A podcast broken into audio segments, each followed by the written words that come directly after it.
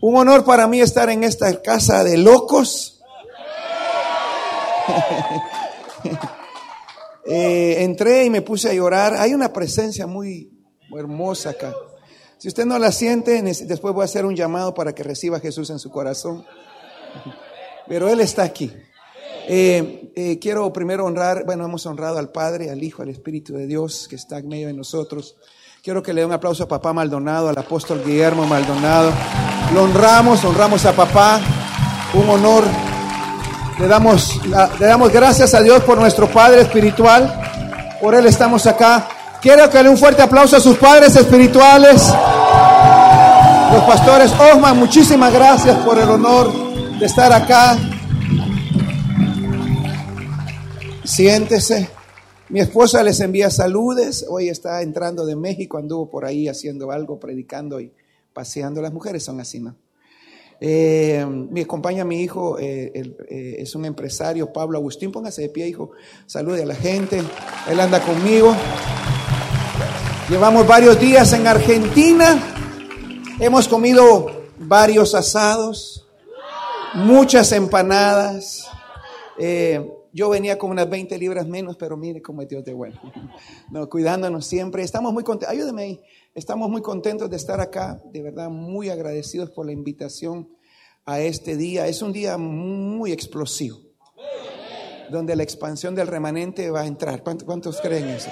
Díganle de la par, estoy en el lugar correcto, con la gente correcta, en el tiempo correcto. Y, vengo, de, vengo allá de Tandil, luego me fui a la ciudad y luego me vine para acá y ya el lunes primero salgo para Guatemala. Así que eh, lo mejor para lo último. Amén. No se preocupe, Dios me ha dado la fuerza, así que lo vamos a trabajar. Le vamos a dar la gloria a Dios en esta hora. Eh, quiero que vaya conmigo rápidamente a Génesis capítulo 26, versículo número 12. Génesis 26, 12. Quiero introducir un tópico que he estado hablando en Guatemala, no lo he predicado en ningún lugar más que en Guatemala y aquí hoy. Porque siento en la atmósfera la necesidad, en la necesidad que este remanente loco de Olavarría y de las naciones, de las, de las ciudades que están acá, por la visión que le han dado a sus padres, entren a esta temporada de creer que en medio de la crisis Dios tiene provisión sobrenatural para usted. Levante su mano y conmigo provisión sobrenatural. Quiero hablarle de las cuatro esferas de la provisión sobrenatural. Estoy hablando de una provisión. Hay algo, si usted es, si usted, es contador o auditor, eh, la provisión no está al lado de los pasivos, sino de los activos. Es un, es un tipo de recurso que Dios tiene para nosotros que tiene guardado, levante su mano ya conmigo, guardado. Dios lo tiene ahí hasta que aparezca un loco, una loca que crea que eso que está creyendo ya Dios lo tiene hecho.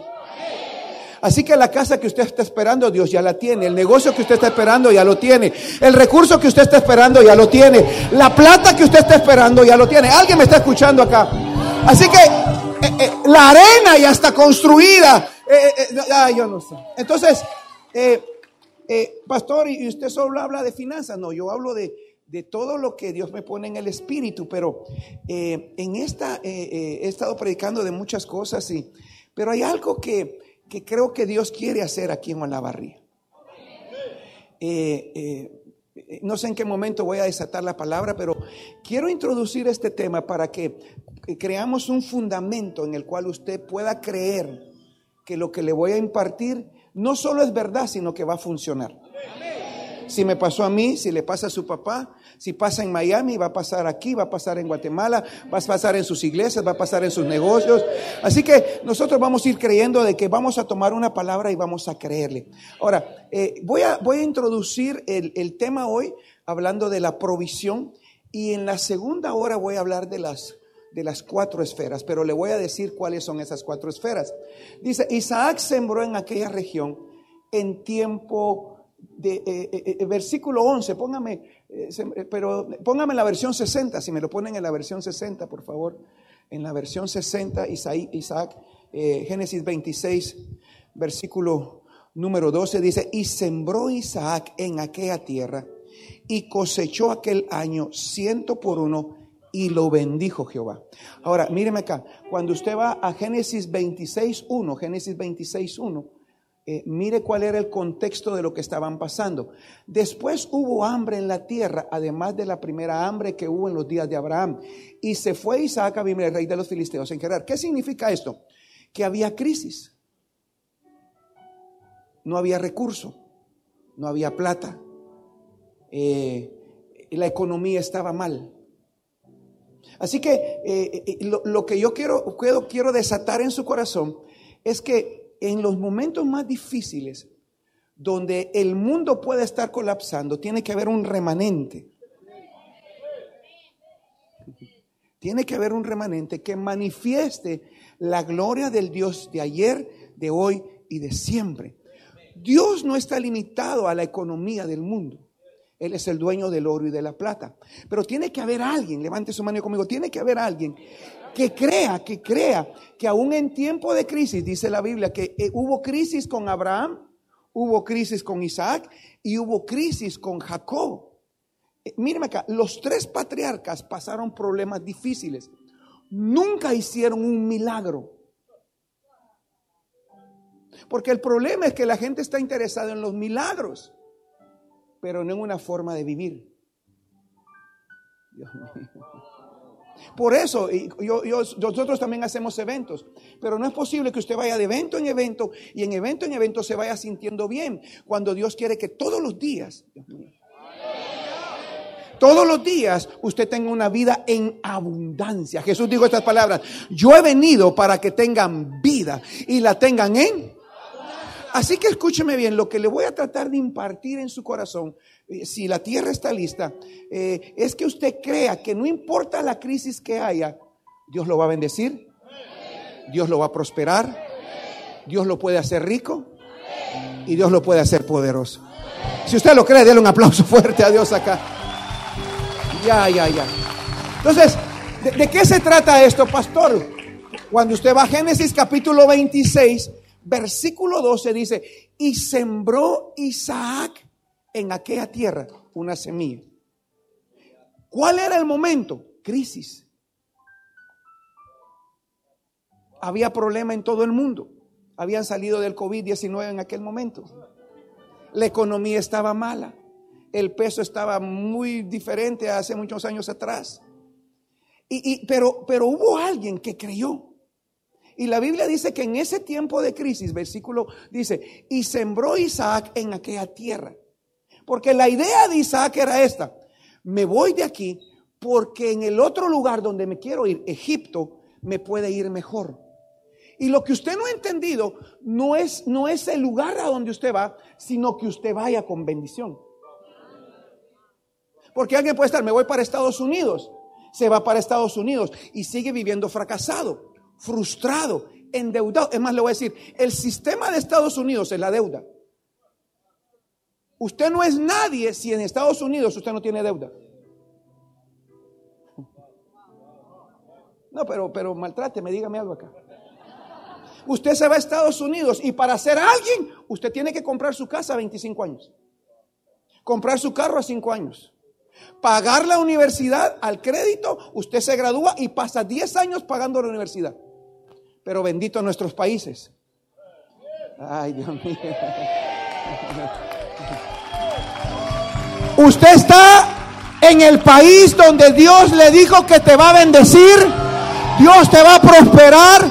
Quiero declarar que esta tierra es bendecida, próspera, llena de la bondad de Dios.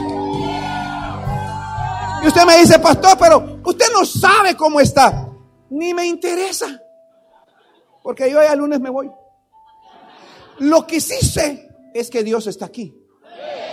aquí no está. Dios está aquí. Dios está en esta maravillosa tierra que se llama Argentina. Pero, pero como que los colombianos vinieron. Como que los peruanos vinieron. Esta tierra está bendecida.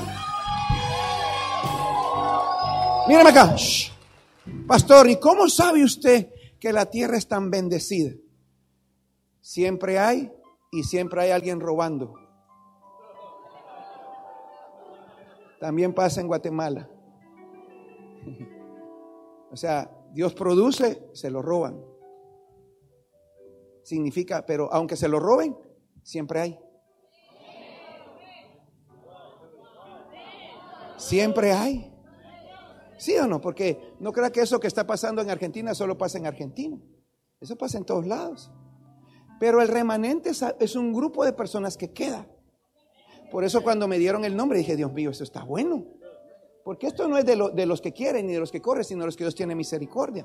Entonces, mire, mire, mire, dice, Él sembró una semilla en tiempo de crisis. Y dice, y ese mismo año, míreme acá, en aquella tierra cosechó aquel año, aquel año, este mismo año. O sea, significa que, que, lo que vamos a hacer en este, en, esto, en este día, usted lo siembra hoy, pero todavía viene julio, viene agosto, viene septiembre, viene octubre, viene diciembre. Es más, mira lo que le voy a decir.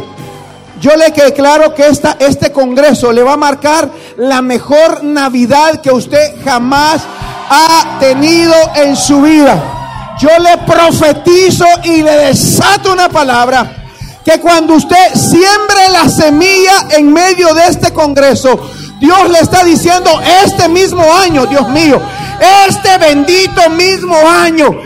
Ay, ay, ay. Mírame acá, mira cómo lo voy a decir, mira lo que voy a decir. Ese mismo año, diga conmigo ese mismo año.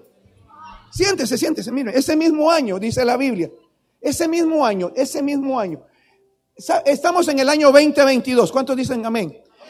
Eh, eh, el 2, el, número 2 en la, en la numerología hebrea, el número 2 es testimonio. Mira acá, y Dios me decía, porque me decía Pablo, papá, pero eso ni lo ha dicho en Guatemala, porque, porque, porque, porque esto es para usted. El 2022, el 2 significa testimonio. Y Dios me dijo, diles que han, que han oído testimonios, pero después de este congreso, ustedes serán los testimonios. Dios mío. Lo voy a repetir, usted será el testimonio. Y prepárese porque en medio de ese testimonio le van a tener envidia. Pero es mejor que le tengan envidia y no usted que tenga envidia. Así que te declaro que el portal está abierto, las puertas están abiertas. Alguien puede gritar en esta hora. Dios mío. Entonces, escúchame bien, mire, mire, mire, mire, mire, Entonces, quiero, quiero entrar a la provisión, pero quiero dejar esto bien claro porque lo voy a desatar en la segunda hora. Pero dice, y sembró Isaac en aquella tierra y cosechó, diga conmigo cosechó. Míreme acá, es mentira que usted pueda cosechar algo si no siembra. Dios no puede ser burlado. Lo que el hombre siembra, lo voy a repetir porque es que usted tiene la idea que la cosecha va a venir orando. La cosecha no viene orando. La cosecha se puede acelerar media vez usted siembre orando. La cosecha no viene ayunando. Usted, aquí hay gente que tiene tierra, aquí hay gente que tiene terrenos. Usted no va al terreno y dice, Padre, en el nombre de Jesús, que salga la cosecha de, ¿de qué siembran aquí? De, de trigo, que, que siembre, Señor, que salga la cosecha de trigo. Y hay una 40 días y la tierra dice, ¿y la semilla? O sea, tú puedes orar lo que quieras, brother, pero la pregunta es, eh, ¿dónde está la semilla? Entonces usted está, pues, acá, el problema es que usted está pensando que yo estoy hablando de dinero y no es dinero.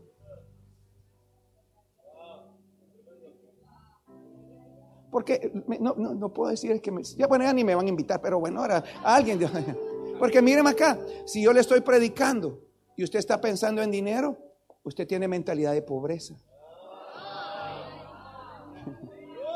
Porque para mí una semilla no es dinero, es mi futuro.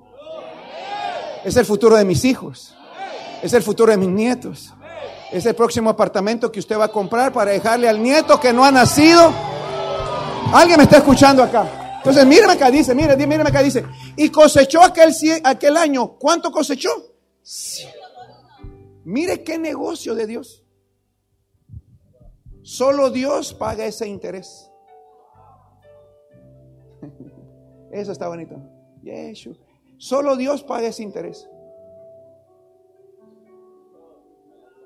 No, yo tengo el dinero asegurado en el banco. ¿Cuánto interés le paga? Y eso es que va cambiando, va fluctuando el interés por el tipo de cambio. Pero cuando usted siembra para Dios, mire qué silencio. Ese mismo año, ese mismo año, al ciento por uno. Pero míreme acá, y dice, y lo bendijo Jehová. Versículo siguiente. Siguiente.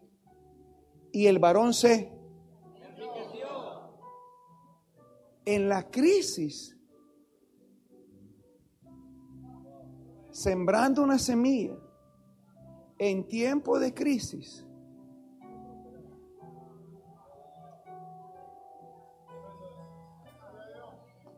Pregunta. Yo sé que le caigo mal a algunos, pero no me importa. Míreme acá. Le voy a hacer esta pregunta. ¿Quiere ser rico? No, pero es que lo que es que usted me contesta como evangélico. Amén, dice. No, pero, pero, pero la verdad, la verdad, porque algunos están así como que jamás voy a llegar. Usted no sabe por qué se come la semilla. Cuando Isaac vio la oportunidad que Dios le dijo, quédate ahí, no te vayas de la barría, ahí te voy a bendecir. No es que me estoy pensando ir a España. No, no, no, no, no. ¿Qué vas a ir a España? No, es que hay, hay euros, pero ahorita el euro está, está más bajo que el dólar. Hay que ver los mercados. El euro está bajando. Entonces me voy para Estados Unidos, peor. Porque si aquí hay que estarlo llamando para que venga, allá no hay nadie que lo llame. Entonces lo poco que puede ganar. Entonces, ¿qué hago? ¿Me muero aquí? No, no, no, no. Este es el lugar de su siembra. Aquí es donde Dios lo va a bendecir. Aquí es donde Dios lo va a prosperar. Aquí es donde Dios lo va a hacer rico. Aquí es donde alguien me dice amén acá hoy. Entonces, míreme acá, mire, mire, mire, me dice. Y el varón se enriqueció. ¿Cómo se enriqueció? Sembró una semilla Dios lo bendijo. y algunos están así como que, ah, y el problema que tienen es económico, pero piensan que orando van a salir. Por eso están frustrados, porque creen que esto no es de Dios, pero la pobreza sí es de Dios, y la escasez es de Dios, y la miseria es de Dios. Mentira. Pero hay un concepto religioso, evangélico, que hay que matar. Vamos, dígame algo acá. Escúchame lo que le voy a decir. Puedes atar la palabra que Dios me dijo porque veo algunos ahí medio muertos. Dios me dijo que Olavarría iba a ser la ciudad conocida en toda Argentina, donde Dios iba a tener un movimiento sobrenatural, donde todo lo que usted haga va a prosperar. Todo aquello que se ha levantado en contra de Dios desaparecerá crecerá un movimiento de iglesias sobrenaturales. Lo voy a repetir. Los campos de alrededor de Olavarría tendrán el mejor producto de toda la Argentina. Dios te dará una semilla que viene aún de Europa. Lo voy a repetir. Dios te dará una semilla donde tú la siembres alrededor de Olavarría. Traerá una riqueza basada en Dios, Dios mío. Dios dice, vendrán del norte, del sur, del este y del oeste para reconocer lo que Dios hará en esta tierra. Y Dios levanta este matrimonio como pioneros. Dios levanta a tus padres como pioneros. No hay una evidencia anterior de lo que Dios va a hacer acá. Todo lo que hagan prosperará. Todo lo que emprendan prosperará. El lugar donde abras un negocio yo declaro que las tinieblas están a punto de ser esparcidas. Porque la gloria de Jehová, la gloria postrera de esta casa, la gloria postrera de esta ciudad, yo declaro y profetizo. Ay, ay. ay,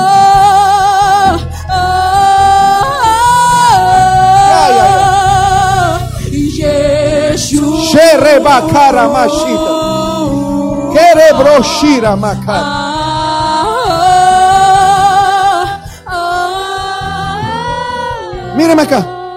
Allá en Guatemala, ¿y cómo se llama esa ciudad? En Guatemala, que está por Sololá, que no, eh, ahí en Guatemala es una ciudad donde se levantó un movimiento. Yo cuando estaba orando, Dios me puso esto.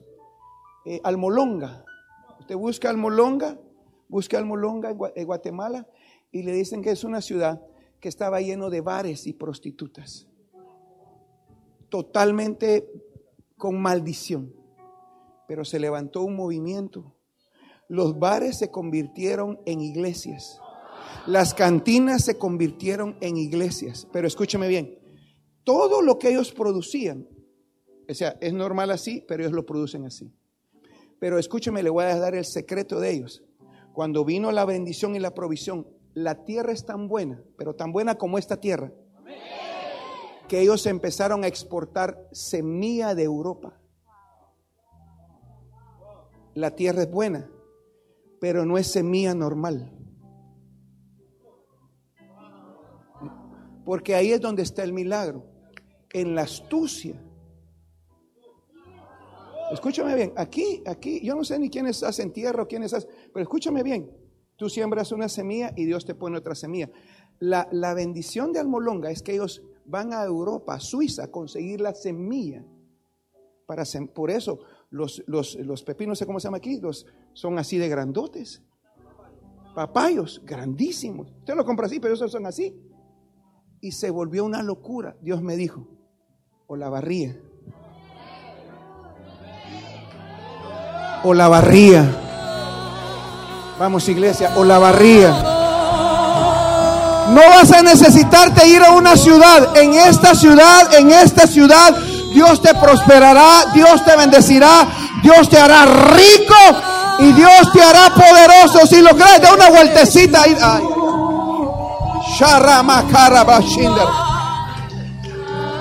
siéntese, siéntese.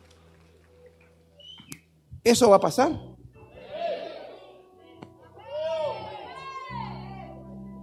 déjeme, déjeme, entonces en este tiempo que me queda, en esta media hora que me queda, hablar acerca de la provisión, porque tanto la bendición es una provisión, la, la prosperidad es una provisión, la riqueza es una provisión y el ser poderoso es una provisión. Necesitamos gente poderosa en la iglesia. Que, porque el poder trae influencia. Usted no puede ser influyente si es pobre. Nadie sigue a un pobre. Y esa es la mentira de las redes sociales, que tienen influencers que no saben quiénes son.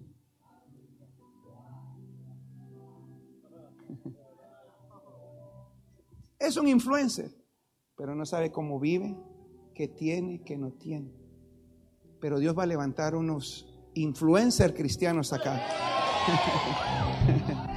Usted dice, pero es que yo ni sé qué es eso. Bueno, pero no necesita que lo sepa, lo va a vivir. Así que anote esto, pues, déjeme, déjeme impartir, enseñar y nos volvemos locos con cuando desate esto en la segunda hora. Porque Dios me dijo, en esta casa, yo me peleé con, no, no que me peleé, sino que me peleé con el nombre de esta casa. No, de veras. No, yo no vengo a cambiar nada, pues, pero me peleé con este nombre. Porque dice herederos de la promesa. O sea, usted tiene una herencia. Pero ¿cuándo se cumple? ¿Cuándo se la dan? Usted sigue esperando la herencia. Pero ¿cuándo la tiene? Soy heredero. Bueno, hasta que se muera se lo dan. O sea, la herencia está ahí. ¿Y cuándo la recibe? Yo me peleé. Mire qué silencio. No, yo me, yo me peleé, pues, o sea, me peleé con, con el nombre. Hoy en la madrugada me peleé con el nombre. No, yo no estoy diciendo que se cambie el nombre, pues, pero yo me peleé con el nombre. ¿Cuántos son herederos de la promesa? ¿Cuándo la tiene? ¿Cuándo? Porque usted tiene que decir, bueno, tengo una herencia, pero la quiero ya. Tengo una promesa. ¿Cuál es la promesa? Herederos de la promesa. ¿Cuál promesa? ¿Cuál promesa? No, No, pero, no, pero a mí no me convence. ¿Cuál la, yo le pregunto a usted, ¿cuál es la promesa? Aquí, ¿por qué? No, yo le pregunto, yo le pregunto, ¿cuál es la promesa? Heredero de la promesa, gloria a Dios, tremendo nombre. ¿Cuál es la promesa? No, la salvación ya la tiene. La sanidad ya la tiene. La prosperidad ya la tiene. La riqueza ya la tiene. Todo ya lo tiene. Pero ¿dónde se mira?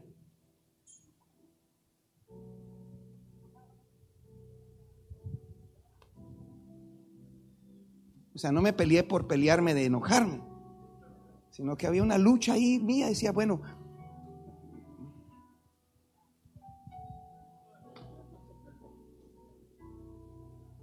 Dios lo trajo a esta casa a que toda esa promesa de la heredad que está en los lomos de sus padres se cumpla.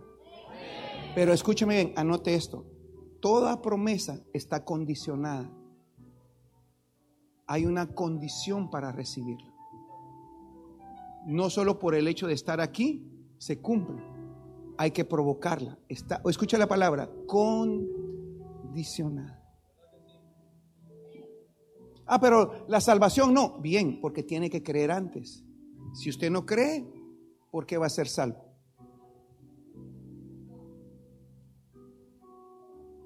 El que creyere, el que cree en su corazón y confiesa con su boca será. Usted puede creer, pero de repente no lo confiesa. O sea que está en medias. Está condicionada. La sanidad está condicionada. ¿A qué? A creer. La bendición está condicionada a qué? A obedecer. ¿Cuántos quieren que la bendición se mire? Ahora ya nadie el que mire, pues lo hice pensar. Obedezca. Dios no bendice a un rebelde, aunque la bendición ya está. Porque este es un congreso. O sea, yo, yo sé que lo voy a inspirar y vamos a gritar, pero, pero yo quiero que usted, porque yo sé que sus papás quieren que usted salga de aquí así y diga, bueno, ya entendí. Valió la pena ese día. Ahora que se aguante el diablo, la escasez, la pobreza, la enfermedad. Voy de gloria en gloria, voy de victoria en victoria. ¿Me está escuchando? Pero el asunto es ese. Entonces, escuche esto, note esto. La Biblia dice en Filipenses 4:19, mi Dios pues suplirá algunas cositas. Mi Dios pues suplirá todo lo que te haga falta. Escúchame, mírame acá, mira acá. Dice, mi Dios pues suplirá todo lo que te os falta conforme, porque el apóstol Pablo le estaba hablando a la iglesia, le estaba diciendo muchas gracias por la ofrenda que me mandaron. Y decía, sé estar en escasez como en pobreza, sé, sé vivir teniendo y no teniendo. Pero gracias a Dios, a causa de la ofrenda que me mandaron, vivo en abundancia. Entonces Él le desata esa palabra. Mi Dios pues les suplirá a ustedes que trajeron la ofrenda todo lo que les falta, conforme a sus riquezas en, en Cristo Jesús. ¿Por qué? Porque todo esto solo funciona estando en Él. Está condicionado. Entonces Dios me dijo, dile a ellos que todo lo que les falte, yo lo voy a suplir. Yo no sé si me está escuchando. Todo lo que te falte te va a suplir Dios. Dios te va a suplir en el norte, en el sur, en el este. alguien dígame amén acá hoy. Entonces, ¿qué significa esto? Anote esto. ¿Qué es provisión? Anótelo. ¿Qué es provisión?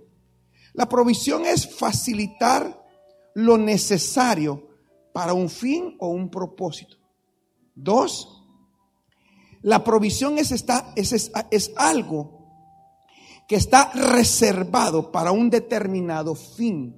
Significa que si usted cree que está en su propósito, Dios ya tiene provisión para ese propósito. O sea, no, no, sé si me escucha acá. No va a haber provisión si usted no está en su propósito. Por eso, mire, Isaías 46, 10, póngame Isaías capítulo 46, versículo 10. Le voy a, entrar a esto un poquito profundo y de ahí salimos de eso y, y nos entramos a lo que Dios quiere. Míreme acá. Antes, le voy a decir cómo es esto, pónganse aquí. Antes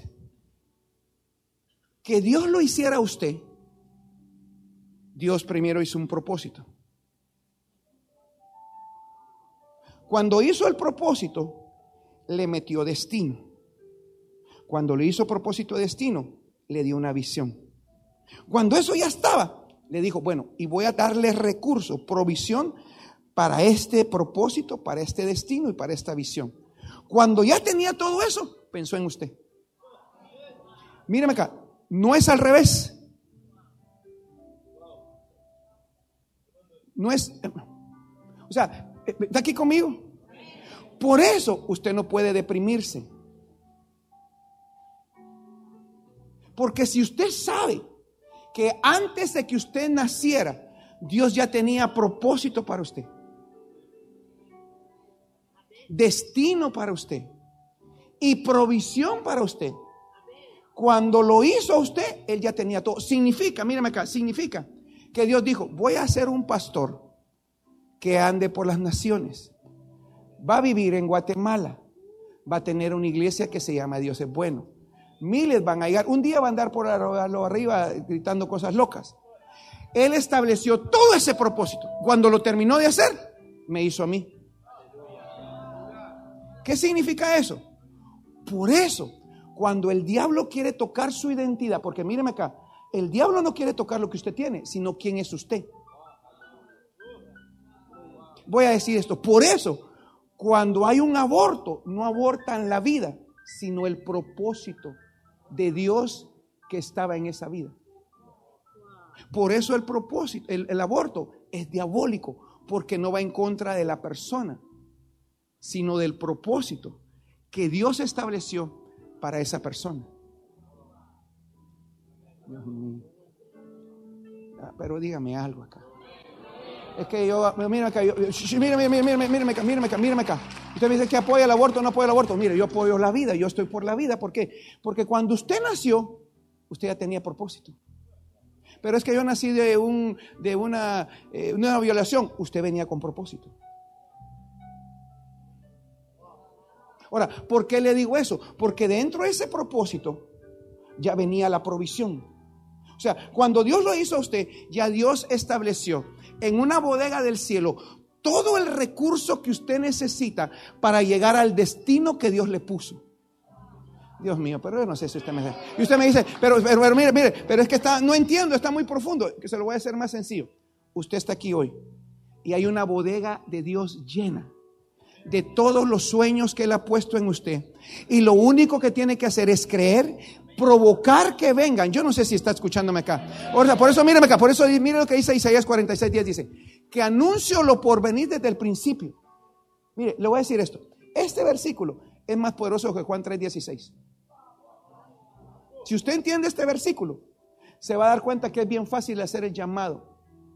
Si usted entiende eso que antes de que la gente cayera esa desgracia que tenía, Dios tiene un propósito más grande de eso. Y con el propósito, visión. Y con la visión, provisión. ¿Cómo, ¿Cómo, Dios le va a dar provisión si no sabe para qué lo quiere? Pero, pero usted dice, pero pastor, ya estoy viejo. Caleb tenía 80 años y le dijo Dios, fue con Josué le dijo, mira, a mí Dios me dijo hace 40 años que ese monte era mío. Y Dios le dijo, agarra el monte, pelea con los gigantes. ¿Y por qué? Porque hay un propósito. Levante su mano y conmigo, propósito. Ahora, ¿por qué yo le estoy metiendo esto? Porque no quiero edificar las esferas de la provisión sobrenatural en gente que crea que el diablo tiene más poder que usted. Por eso cuando Cristo vino a la tierra, lo primero que cuando empezó el ministerio, lo que dijo el diablo fue, si eres hijo de Dios, manda qué. Porque lo que él quería es que Jesús dudara que era hijo. Yo soy hijo. Usted es hijo. Los hijos de Dios levanten la mano. Y usted me dice, pero pastor, he pecado, pero usted sigue siendo hijo. Me fui, el hijo pródigo se fue, pero siguió siendo hijo. Así que la mentira más grande del diablo sobre una vida es que usted no es hijo. Porque al no tener usted heredar de hijo, su herencia, su propósito, destino no se cumple. No sé si me escucha acá. Yo no sé si me escucha acá. Yo, yo quiero avanzar, pero es que si, si está, está agarrando esto. Entonces, míreme acá, escuche bien pues. Entonces, Dios me dijo esto. Mira a Israel, y voy a terminar con esto y voy a ministrar. Mira a Israel, anote esto. Israel pasó su proceso de ser esclavo, de estar en el desierto y de entrar a la tierra de Canaán. En las tres, en los tres temporadas, Dios le dio provisión. En el eh, eh, esclavo le dio provisión. En el desierto les dio provisión. Y en Canaán tuvieron que trabajar por la provisión. ¿Está aquí? Entonces, míreme acá de Egipto, vaya conmigo, mire, mire conmigo, vaya rápidamente a Éxodo, capítulo 1, porque aquí es donde vamos a entrar esto. Éxodo, capítulo 1, versículo número 12 y 14, rápidamente. Pero cuando, cuando más los oprimían, tanto más se multiplicaban. ¿Cuántos estamos en expansión? Pero usted dice, pero pastor, lo que pasa es que el político y lo que pasa es esto. Y Dios dice, si tú estás en tu propósito, entre más a ti te opriman, entre más difícil te hagan la vida, entre más difícil te hagan la vida. Aquí es donde usted se seca las lágrimas, se pone a trabajar y sabe que aún en la opresión más grande que usted pueda tener por el sistema que hay, sea el que sea, yo le declaro una palabra, entre más lo opriman, más se multiplica. Vamos, alguien dígame amén acá hoy. Mira lo que dice. Pero cuanto más los oprimían, entre más los oprimían, tanto más se multiplicaban y crecían de manera que los egipcios le tenían miedo a los israelitas. Versículo siguiente, siguiente. Y los egipcios hicieron servir a los hijos de Israel con dureza. Siguiente, rápido, rápido, rápido. Y amargaron su vida con dura servidumbre en, en hacer barro. O sea, siéntese, les pusieron más trabajo. Les pagaban menos. Pero entre más los oprimían,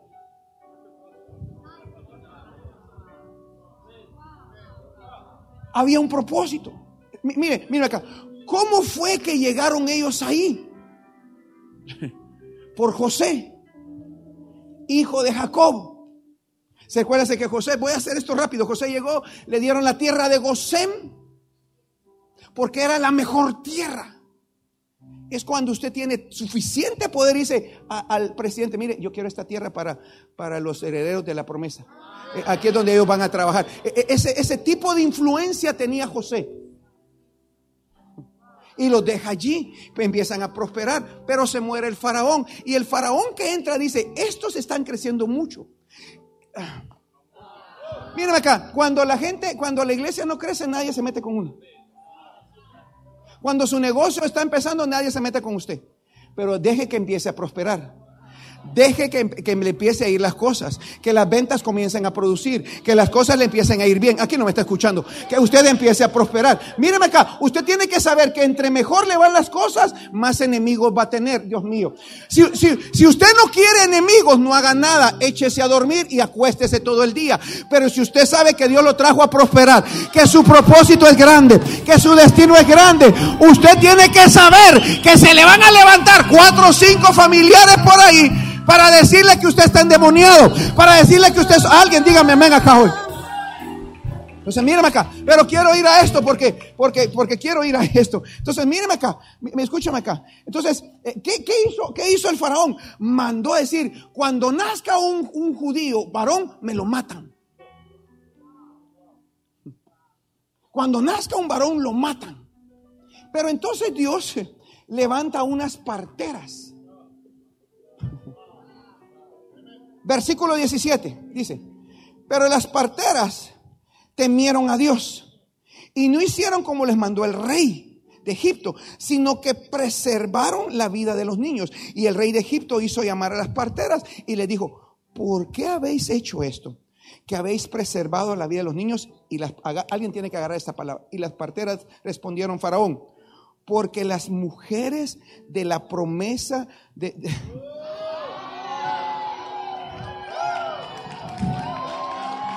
¿Dónde están esas mujeres? ¿Dónde están esas mujeres?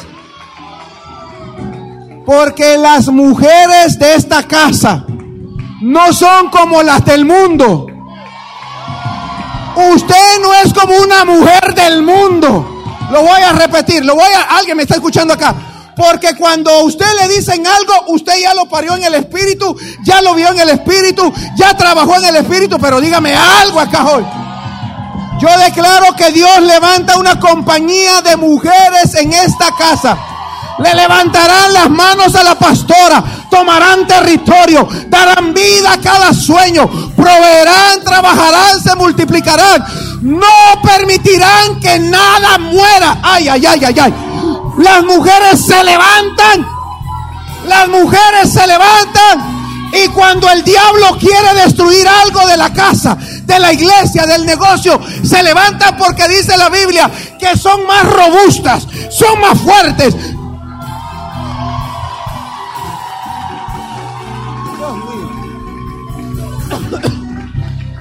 Mírame acá. No más mujeres afeminadas. Tampoco que me use bigote, pues, pero. Ya no más queja. Aquí, porque. Ya deje de estar llorando. Si se fue, se fue. Gloria a Dios. Si regresa, fue suyo. Si no, nunca lo fue el desgraciado. Ya se fue. Usted se seca las lágrimas lo llora. Mira, mira que le, voy a dar una instrucción. Lo llora un día. Se cierra un día en la casa. Compra un galón de helado. Compra y se pone a comer helado. Pero el otro día, aquí no me está escuchando. Usted le dice, ya lo lloré suficiente. Ya, ya, ya, ya. Ay, ay, ay, ay, ay. Ya pasó. Me voy a levantar porque yo declaro que usted es más robusta. No no va a permitir que haya aborto espiritual, ni material, ni familiar. Yo declaro que eres más valiente, más fuerte, más robusta. Prepárate porque las del mundo te van a odiar, te van a criticar. Pero declaro que irás como la luz de la aurora. ¿Hay alguna mujer loca aquí hoy? Dios mío, Dios mío. ¿Qué significa eso, pastor? Significa, escúchame bien, que aún en, en, Egipto, siendo esclavos, Dios les proveía. Hablamos de provisión, porque usted es esclavo o, si usted trabaja para alguien y le rinde a alguien, aún Dios le provee ahí. Pero dice la Biblia que también le proveía en el desierto. ¿Está aquí? ¿Qué proveyó Dios en el desierto? Maná. Anote esto. El maná tenía dos características, ya me voy. Número uno, El maná es un tipo de sistema de provisión diario, pero están en el desierto. Significa que si usted trabaja por lo del día, su pensamiento es que está en el desierto. Y Dios le va a proveer lo del día.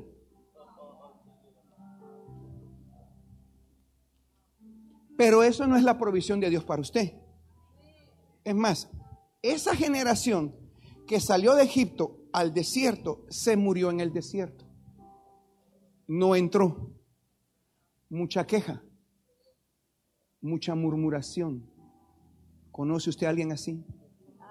¿Lo ha visto en el, en el espejo o algo así? Es que no estoy de acuerdo, es que no sé qué, pero de todas formas no prospera. ¿Y qué hacen? trabajan para lo del día. Voy a decir algo, ¿puedo decir algo? ¿Puedo decir? O le dan la ayuda del día. Son hijos de Dios.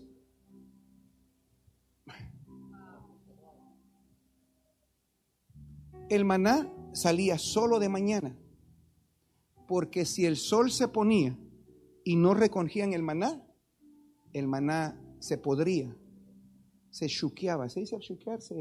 ¿Cómo se dice aquí? Se, se podría, se, se pasaba, gracias, se pasaba. Entonces ellos tenían que levantarse de mañana. Porque, míreme acá, porque si aún quiere lo del día, tiene que levantarse de mañana. ¿Por qué Dios le va a dar provisión a un vago?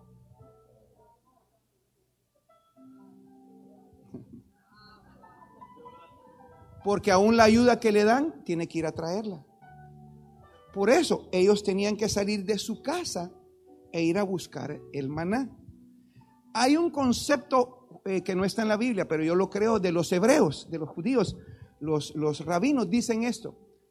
que el maná caía cerca de las casas de los obedientes.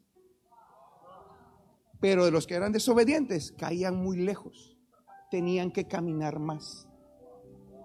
Pero los obedientes, el maná les caía a 100 metros. Llegaban, lo agarraban, se lo llevaban a la casa y el maná les tardaba solo el día.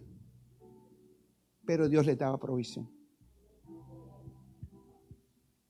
¿Cómo vive usted?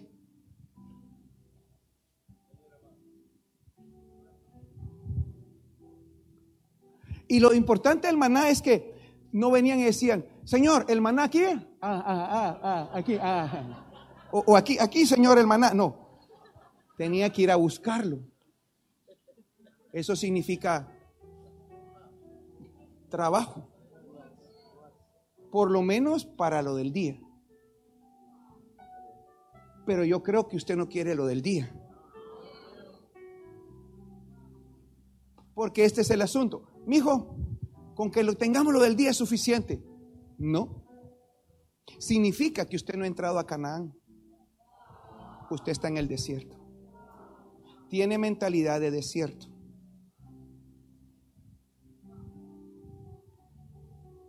Y ni me levanta la mano cuántos piensan así. Mi mamá me decía así.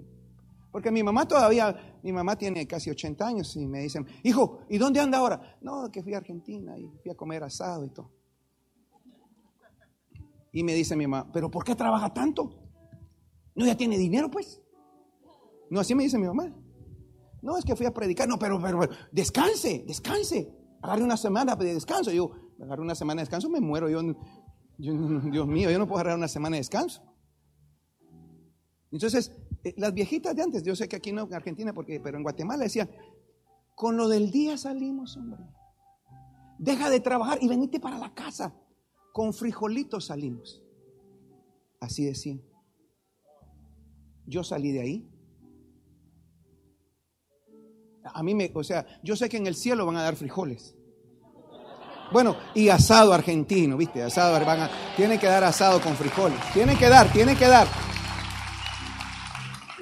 No sé si mate porque es un poco amargo, pero por lo menos... Eh. pero ah, yo, usted me, usted me pone un pedazo de carne y frijoles, yo prefiero frijoles. Pero no vivo por los frijoles. Porque es pensamiento de el día. Entonces, Dios le puede proveer siendo esclavo. Le provee, le provee como la provisión de Dios en el desierto. Usted tiene el día. Pero ese no es el nivel. Ese no es el nivel. No, lo que pasa es que el pastor es un ambicioso, él quiere dinero. No, ni pidiéndole estoy. Porque cada vez que usted prospera, usted da testimonio de aquel que lo sacó de la esclavitud, lo pasó por el proceso del desierto y lo metió a la tierra que fluye Dios mío. ¿Alguien va a entrar esta tarde a esa tierra que fluye leche y miel? No sé si le pregunto a la gente correcta. ¿Alguien va a entrar a la tierra? Siéntese, me voy, me voy, me voy. Míreme acá. Yo quiero, quiero en la segunda hora le desato las, las ¿cómo se llama? Pero míreme acá, escúchame bien. Canaán, tierra que fluye cuando dice fluye es que hay un constante, constante vida, constante fluir, no se detiene. Hay un ritmo, diga conmigo ritmo. Yo vivo en ese ritmo. Hay gente que empieza en el ritmo, pero a causa de la desobediencia detiene el ritmo. Entonces tiene que volver a empezar. Pero si usted está en el ritmo de Dios, aquí usted no me está escuchando. Si usted está en el ritmo de Dios, que si usted está en el ritmo de Dios, hay un ritmo de bendición, de prosperidad, de riqueza, todo le sale bien, usted comienza a prosperar, usted siembra una cosa, se le multiplica, usted está en el ritmo, está en el ritmo, está en el ritmo, está en el ritmo. No pierde el ritmo. ¿Cómo lo pierde? Saliéndose de la, de la, visión, haciendo cosas que no tiene que hacer. Pero Dios me dijo, voy a introducir cierta cantidad de gente a un ritmo. No van a parar, van a ir de pequeño a mucho. Y acá, y eso es entrar a, Canaán, tierra que fluye leche y miel. Anote esto, anote esto. Ya me voy. Es una tierra productiva, es una tierra de riqueza. Ahí, cuando entraron a Canaán, se acabó el maná.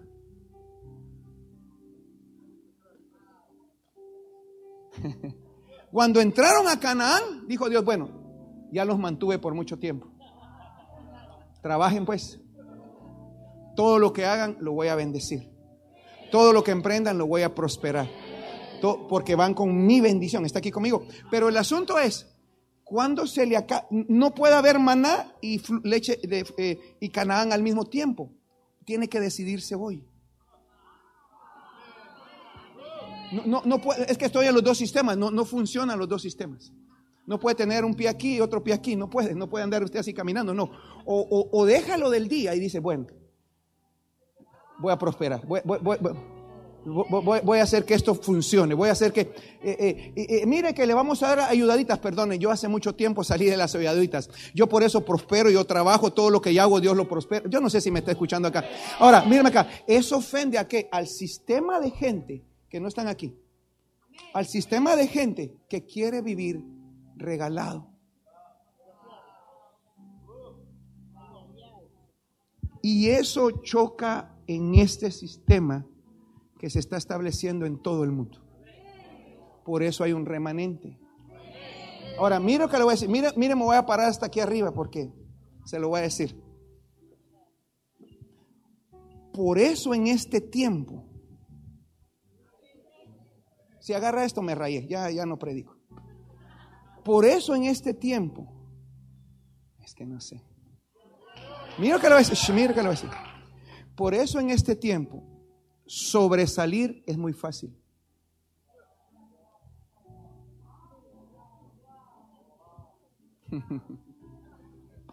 Porque todos quieren ser del montón. Y mi amigo, mi amiga, sobresalir en este tiempo, solo tiene que hacer un poquito más de lo que los demás no hacen. Y ese poquito que usted hace más, usted estudia un poquito más, usted trabaja un poquito más, usted invierte un poquito más, usted ora un poquito más. Eh, mire, pero yo siento la presencia de Dios aquí, por lo menos hay cuatro o cinco locos que lo está creyendo. Dios te trajo a este momento, a esta casa y a este lugar para que no seas del montón. Hoy sales del montón y comienzas, ay, ay, ay, ay, ay. Eh, eh, eh, en la, en la otra hora grito y pataleo, lo que, pero escucha, tengo que dejarle esto en su corazón. Es bien fácil sobresalir en este tiempo. Bien sencillo.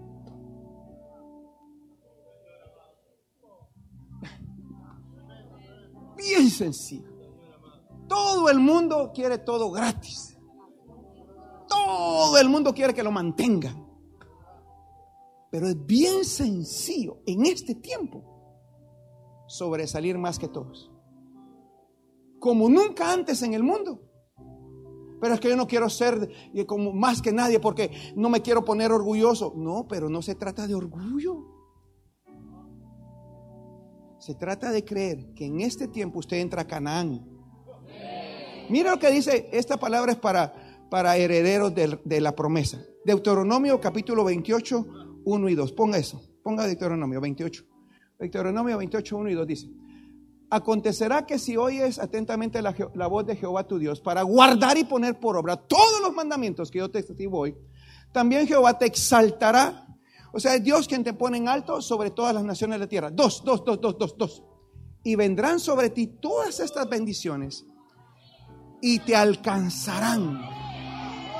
Dice acá, dice acá, si oyeres la voz de Jehová tu Dios, el tres es donde usted entra, tres, tres. Bendito serás tú en la ciudad. No necesitas irte a Buenos Aires. No necesitas ir a otra ciudad aquí en el campo. Por eso la barría será conocida.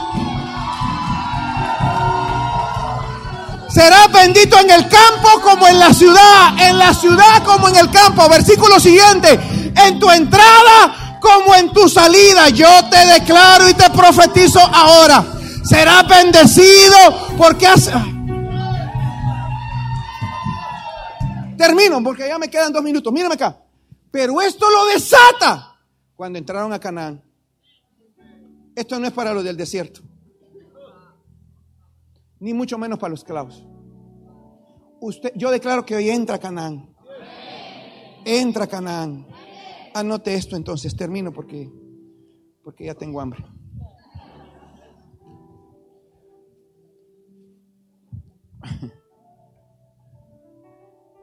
Yo apunté esto, ¿sabe?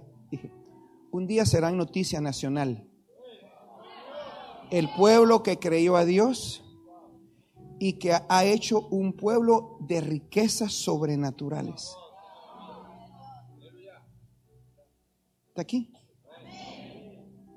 Éxodo 3, ya me voy. Versículos 6 y 10. Dice.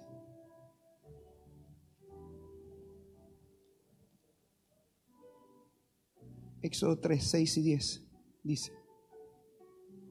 Y dijo, y dijo, yo soy el Dios de tu Padre. Es que míreme acá, siempre que Dios va a hacer algo, se presenta. Para que no crea que lo hizo una virgen o lo hizo un brujo. Dice, yo lo hice. Para que no diga que fue su buena fortuna o fue porque usted es alguien. No, dice, yo, yo lo hice. Ahí la gloria siempre es para él. Dice, dijo, yo soy el Dios de Abraham, de tu padre Abraham, Dios de Isaac, Dios de Jacob. Entonces Moisés cubrió su rostro porque tuvo miedo de mirar a Dios. Dijo luego Jehová, bien, he visto la aflicción de mi pueblo que está en Egipto y he oído su clamor a causa de sus extractores, pues he conocido su angustia. 8. Y he descendido para librarlos de la mano de los egipcios y sacarlos de aquella tierra a una tierra buena, ancha, a tierra que fluye leche y miel, a los lugares del cananeo, del eteo, del amorreo, del fereceo, del ebeo y del más feo. ¿Quiénes eran estos pueblos? Sus enemigos. Significa que la tierra donde usted va a habitar va a entrar con guerra. No va a ser fácil. Pero cuando usted la posea, usted va a honrar a Dios y toda la provisión, porque estoy hablando de provisión, que está eh, determinada para usted va a empezar a fluir va a empezar a venir. Yo no sé si le predico aquí a alguien, pero va a empezar a venir. Usted abre algo en el camino correcto de Dios, en la voluntad de Dios, en el propósito de Dios.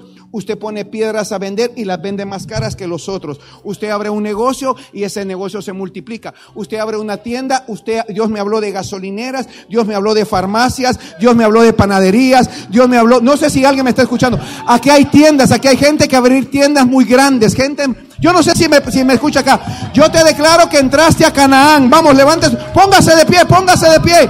Póngase de pie, póngase de pie. Rabashita rama cara. Vamos, póngase de pie, póngase de pie. Quítame eso de ahí. Yeshua. Yeshua.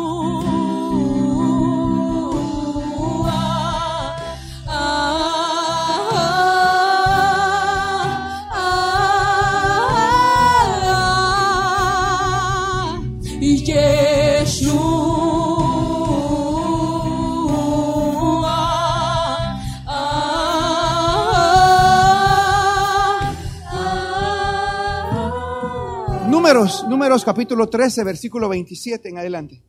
¿Cuántos creen que Dios le va a proveer? Ya está, ya está listo. Ah, hace unos años oí un testimonio de un predicador estadounidense que dice que murió y fue llevado al cielo. Y entonces dice que, que, Jesús se le apareció y le dice, vente, te voy a enseñar tu, tu, morada eterna, tu, tu mansión celestial. Y entonces va y y, vio la mansión grandísima y la puerta con, con, la, con, la, piedra que dice la Biblia que va a tener y, una cosa hermosa. Y entonces, eh, esta es tu mansión, todavía no puedes entrar porque vas a regresar, pero esta es tu mansión. Entonces, gloria, dice tremendo, dice. Entonces, cuando él iba caminando, empezó a ver bodegas que tenían su nombre del predicador. Y entonces, a la par de la mansión, le dice, y Señor, ¿y esas bodegas que están ahí? Ah, sí, son las bodegas de tu provisión. Todo lo que está con tu propósito está ahí metido. Lo único que tienes que hacer es orar, obedecer y creer que lo que está aquí se puede hacer tangible en la tierra.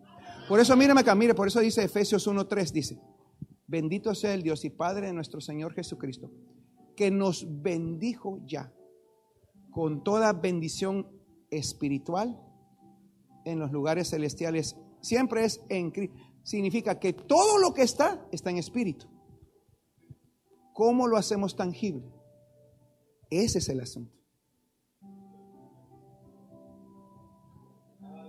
Mírame acá. Voy a decir esto porque algunos están así, pero mire, dice, Génesis, no me lo ponga, deje eso ahí. Génesis 1.1 dice, Dios creó los cielos y la tierra y la tierra estaba desordenada y vacía y el Espíritu de Dios se movía sobre las aguas, sobre el abismo. Significa que aunque haya desorden y vacío, el Espíritu se mueve. Significa que usted le puede dar aquí el Pentecostés y sentir el Espíritu, pero estar desordenado y vacío. Entonces la gente de afuera ya no le interesa tanto las manifestaciones suyas del Espíritu, sino que hace con el estilo de vida que Jesús nos dio aquí en la tierra. Por eso la gente ya no quiere religión. Está harta del religioso que dice una cosa pero vive otra. Si eres, tienes un Dios grande, ¿dónde está la grandeza de tu Dios? Es que el país, ¿usted cree que Dios depende del país? Es que el dólar, la moneda de Dios es la fe. Entonces el asunto es que hay mucho que le entra el Pentecostés. Y le prometo que no estoy burlando, pero papá Maldonado dice, no tiene ni un cable para comerse.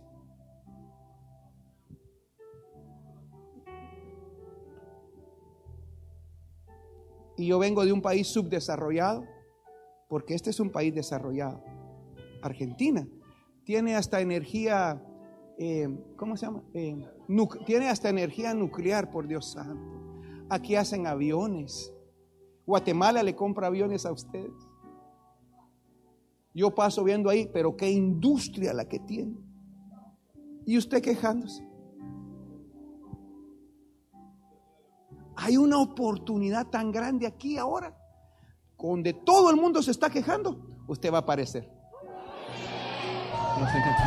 Deje que se queje. Mientras que ellos se quejan, yo hago billete. Mientras que ellos se quejan, yo compro el otro negocio, la otra casa, empiezo a dar testimonio del poder de Dios.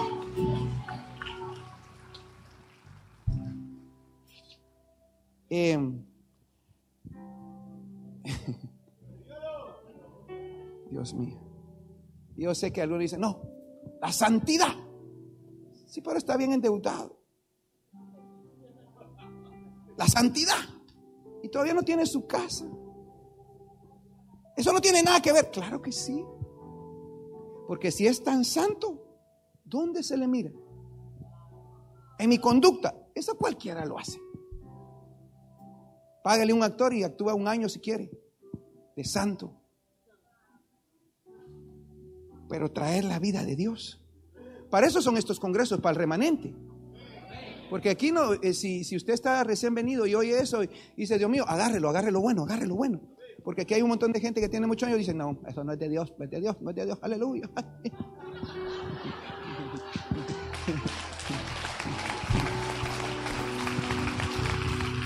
Yo,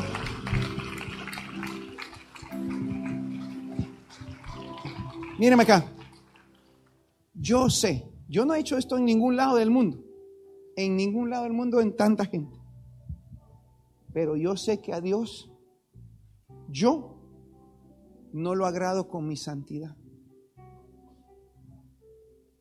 sino con mi fe. Y mira lo que le voy a decir, es un negocio que tengo con mi papá. No quiero agradarlo ser siendo santo. No quiero tener apariencia de evangélico.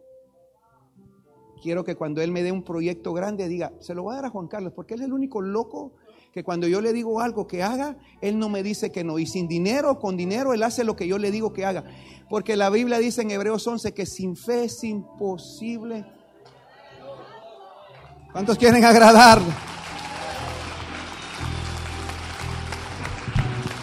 Por eso yo ando de la forma más divertida del mundo. Yo me río, como, eh, tampoco me echo los tragos ni bailo, pero pero a mí me gusta, después de aquí voy a ir a Guatemala y me voy a pasar un día en mi casa viendo Netflix. Un día.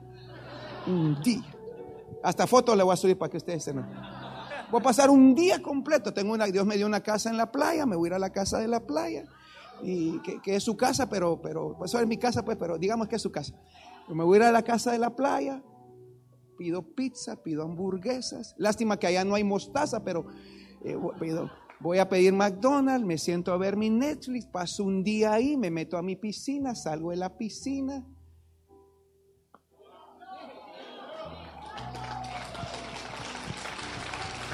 Pero usted, usted está, no. Ya, me voy, pero déjeme leer esto porque ya me voy. Ya, póngame el mundo, no póngame la cita. La cita de números que pedí esa. Y, los, les contaron diciendo, nosotros llegamos a la tierra a la cual nos enviaste, la cual ciertamente fluye leche y miel. Y este es el fruto de ella. O sea, llegaron los dos espías y le dijeron, mira esta manzana, una gran manzanota entre cuatro así. Mira el fruto de Olavarría. Grandote, grandote. Pero ¿cuál es el problema? Pero mire cuál es el problema, versículo siguiente. Mas el pueblo que habita en ella es tierra fuerte, es, es gente fuerte. Y las ciudades son muy grandes y fortificadas. Y también ahí vimos a los hijos de Anak, gigante, siguiente, siguiente, siguiente. Next. Amelec, habita en Egebe, el Eteo, Jebuseo, todos esos, todos los feos esos llegan a la ribera del Jordán, versículo 30, 30 o lo que sigue. Entonces Caleb hizo callar al pueblo diciéndole delante a Moisés, dijo, subamos nosotros luego, tomemos posesión de ella, porque más podremos nosotros. ¿Qué, qué pasó ahí? Siguiente, póngame el versículo siguiente. Mas los varones que, que subieron con él dijeron, no podremos subir contra aquel pueblo, porque es más fuerte que nosotros. Siguiente, siguiente. Y hablaron mal, hablaron mal entre los hijos de Israel. Esta tierra es muy bendecida.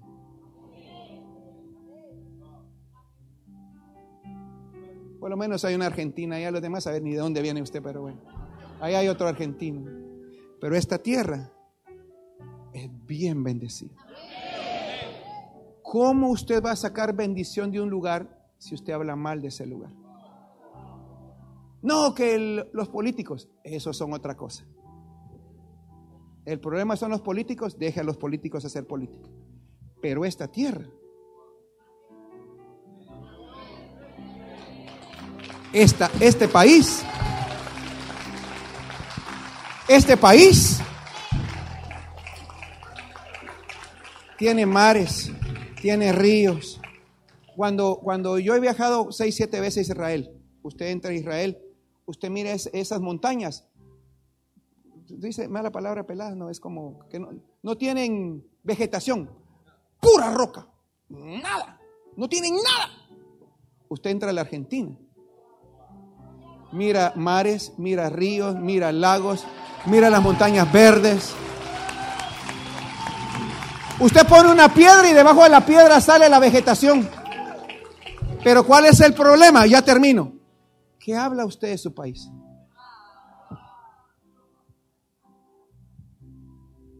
¿Qué habla usted de su país? No, en los tiempos pasados, dice Eclesiastés, no es de sabios hablar que los tiempos pasados fueron mejores que estos. Palabra del Señor. No es bueno que diga, es que antes de aquel gobierno estuvimos bien. No, no, no, dice la Biblia, eso no es sabio. No es sabio decir que los tiempos pasados fueron mejores que estos. Que Eclesiastés tres algo. Termino porque ya se quiere ir y yo también. Bueno, sigue su papá. Mírame acá. ¿Qué habla cuando se toma su mate?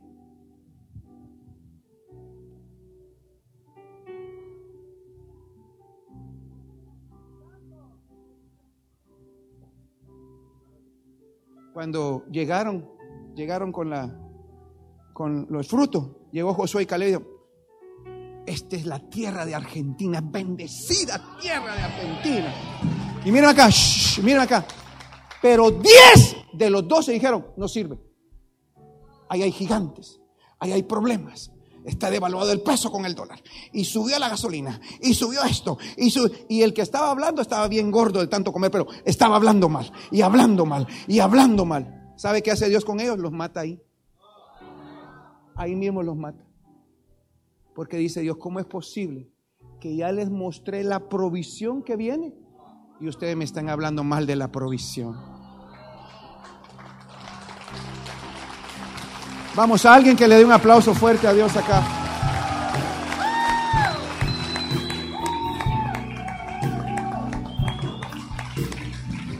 Póngame el versículo, ya me voy. Versículo, versículo.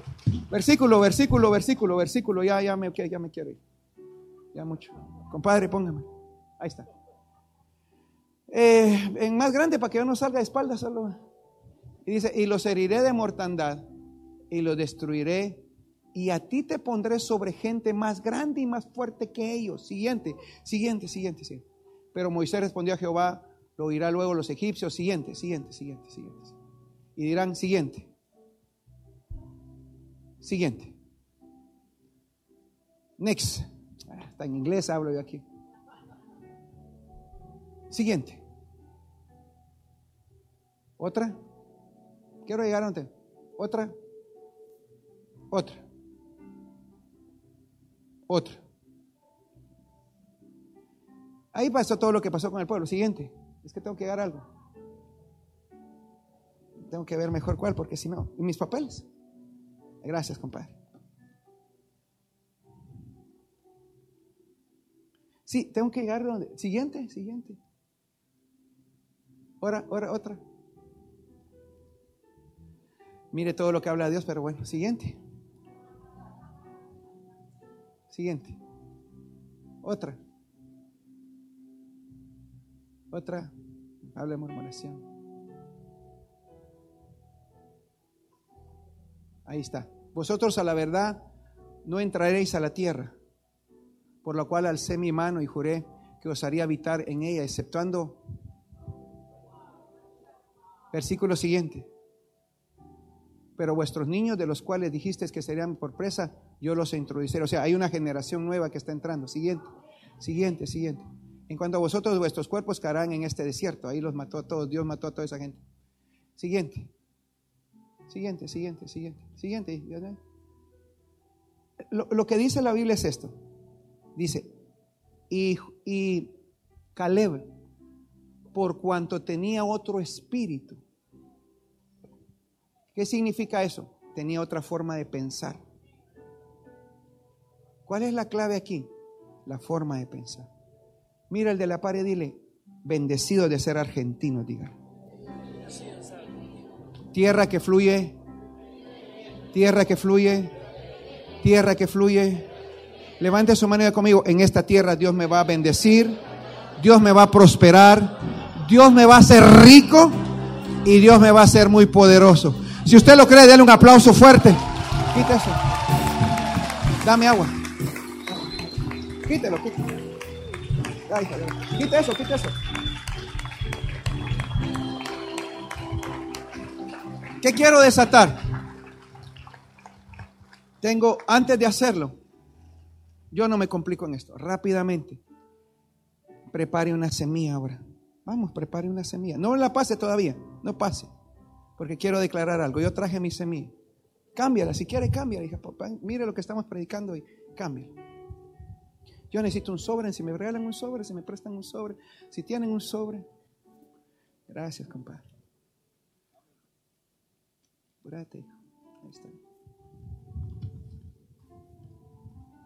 Levante el sobre, la semilla. ¿Cuántos saben que todo se provoca por una semilla? No me diga que este, es que no hay, pero por eso está en el desierto. Levántelo, levántelo, levántelo.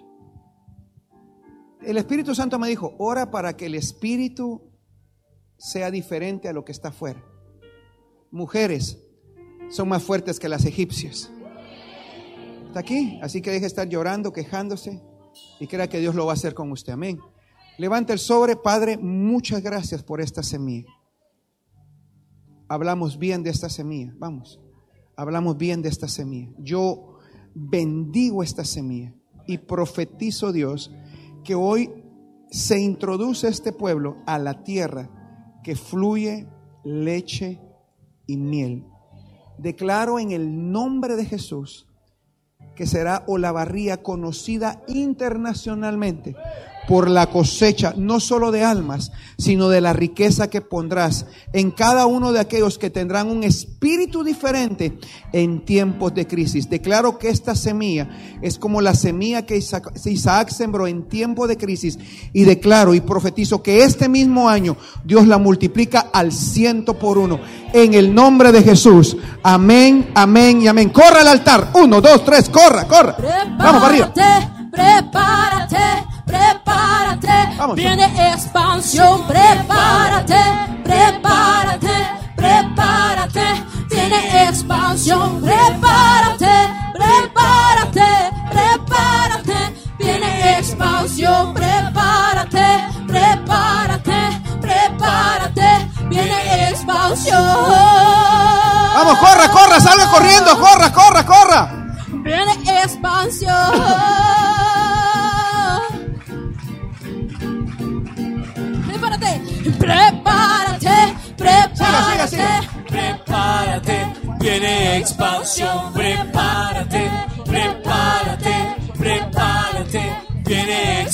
Prepárate, prepárate, prepárate, viene expansión, prepárate, prepárate, prepárate, viene expansión.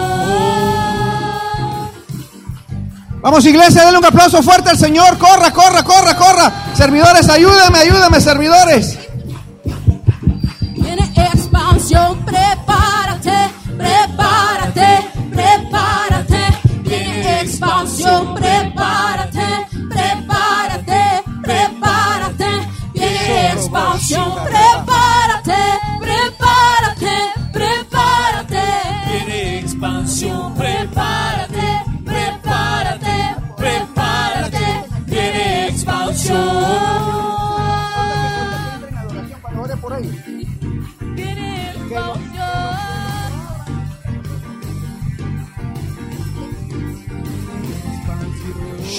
Mashita rabrakara. Rebro shira makara bashoto. Rebro shire brekara mashi. ¿Cuántos, cuántos, cuántos creen que, que Canaán es esta tierra? ¿Cuántos creen que Canaán es esta tierra? Yo quiero que ahí cuando regrese levante sus manos. Quiero orar por usted. En la segunda hora voy a orar por todos. Es lo último que voy a hacer. Bueno, mañana predico dos veces, pero voy a orar por todos. Los que quieran, pues, los que no vayan a entrar a estos niveles de estas esferas de, de provisión. Mírame acá. La Biblia dice, suave muchachos, la Biblia dice que, que esa generación que habló mal no entró, murió. Murió. Se quedó ahí tirada. Pero los que tenían 20 años en adelante pudieron entrar. 20 años para, para abajo, perdón, entraron. De 20 para arriba murieron todos. Porque para Israel la generación se, se, se marca cada 20 años. Pero Dios me dijo esto, levante sus manos, cierre sus ojos y diga conmigo, Padre. Ahí suavemente, diga conmigo, Padre Celestial, te doy muchas gracias. En esta hora reconozco delante de ti, no puedo engañarte, he hablado mal. Tú sabes que he hablado mal de esta tierra, de mi casa, de mi familia, de mi negocio, de mi trabajo. Señor, me arrepiento. Perdóname públicamente, Señor. Perdóname. Te pido en esta hora que me escuches, porque yo creo que estoy entrando a esa tierra, a mi Canaán, tierra que fluye leche y miel. En esta hora, yo recibo en el nombre de Jesús un avivamiento en mi espíritu. Declaro, Dios, que tendré el espíritu como de Caleb. Diga conmigo, un espíritu diferente. En el nombre de Jesús. Amén. Levante sus manos. Cierre sus ojos. Levante su voz. Levante su voz. Vamos, levante su voz, dígalo ahí. que los cielos se abran aquí, tu presencia irrumpa en mí mi sacrificio provoque que el cielo se una a la tierra.